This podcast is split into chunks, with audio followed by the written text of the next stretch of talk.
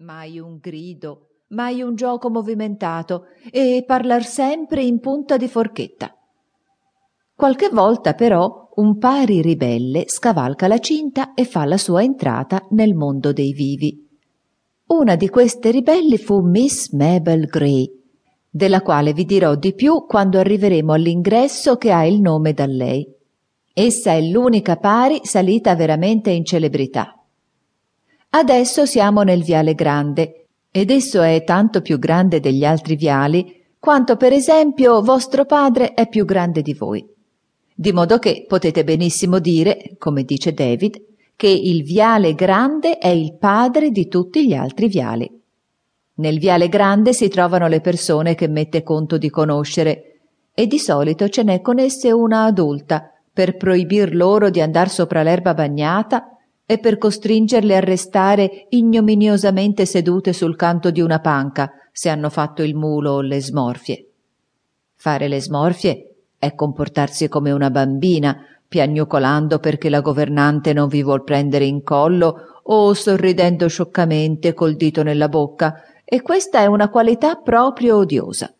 Ma fare il mulo è tirar calci a ogni cosa, compresa la governante, e compiere altre simili gesta, e perciò vi è una certa tal quale soddisfazione. Se io volessi indicarvi tutti i punti notevoli a cui si passa dinanzi percorrendo il viale grande, prima che avessi finito sarebbe tempo di tornare addietro, e perciò mi limito proprio ai principalissimi. E per cominciare, di fronte alla Camera dei Pari e vicino al cancello degli omnibus, sorge l'albero di Cecco Hewlett, quel memorabile albero ai cui piedi Cecco perdé la sua penna e cercandola trovò due soldi. Ci sono stati fatti molti scavi d'allora in poi.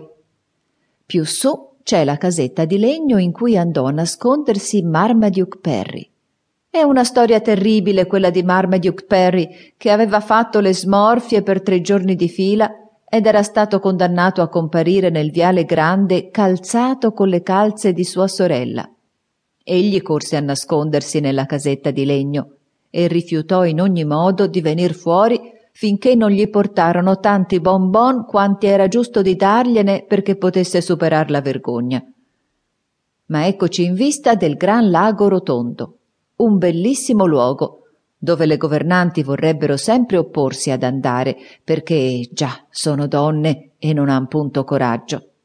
In compenso, però, esse vanno volentieri dall'altra parte, dove, proprio di faccia, sorgono il monumento e il palazzo delle bambole.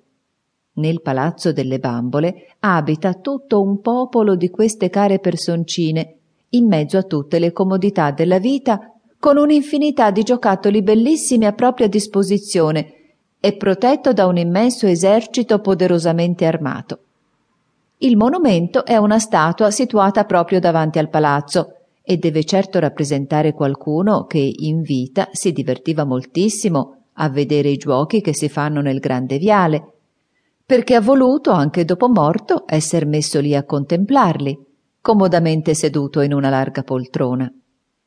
Adesso ci troviamo davanti alla gobba, che è la parte del viale dove si fanno tutte le corse. Ed anche se voi non avete intenzione di correre, voi correte lo stesso appena arrivata alla gobba, perché è un posto che invita così lusinghevolmente a farlo che non ci si può trattenere dal cedere ed accettare l'invito. Non di rado a mezza strada si è stanchi e ci si sente battuti, ma allora c'è lì accanto un'altra casetta di legno chiamata la casa dei vinti e si va lì a rifare le forze. Lasciarsi poi venir giù per l'erbosa gobba è un piacere che non ve n'ha certo l'uguale, ma non si può farlo nei giorni di vento, perché allora non si è condotti ai giardini. Lo fanno però in cambio le foglie cadute. Non c'è forse nessuno che si diverta tanto a venir giù per la gobba quanto una foglia caduta. Di sulla gobba noi possiamo vedere l'ingresso a cui ha dato il suo nome Miss Mabel Gray, la pari di cui ho promesso parlarvi. Essa era sempre accompagnata da due governanti, o da una governante e sua madre, e per molto tempo si mantenne una bambina modello che si voltava sempre da parte quando tossiva e domandava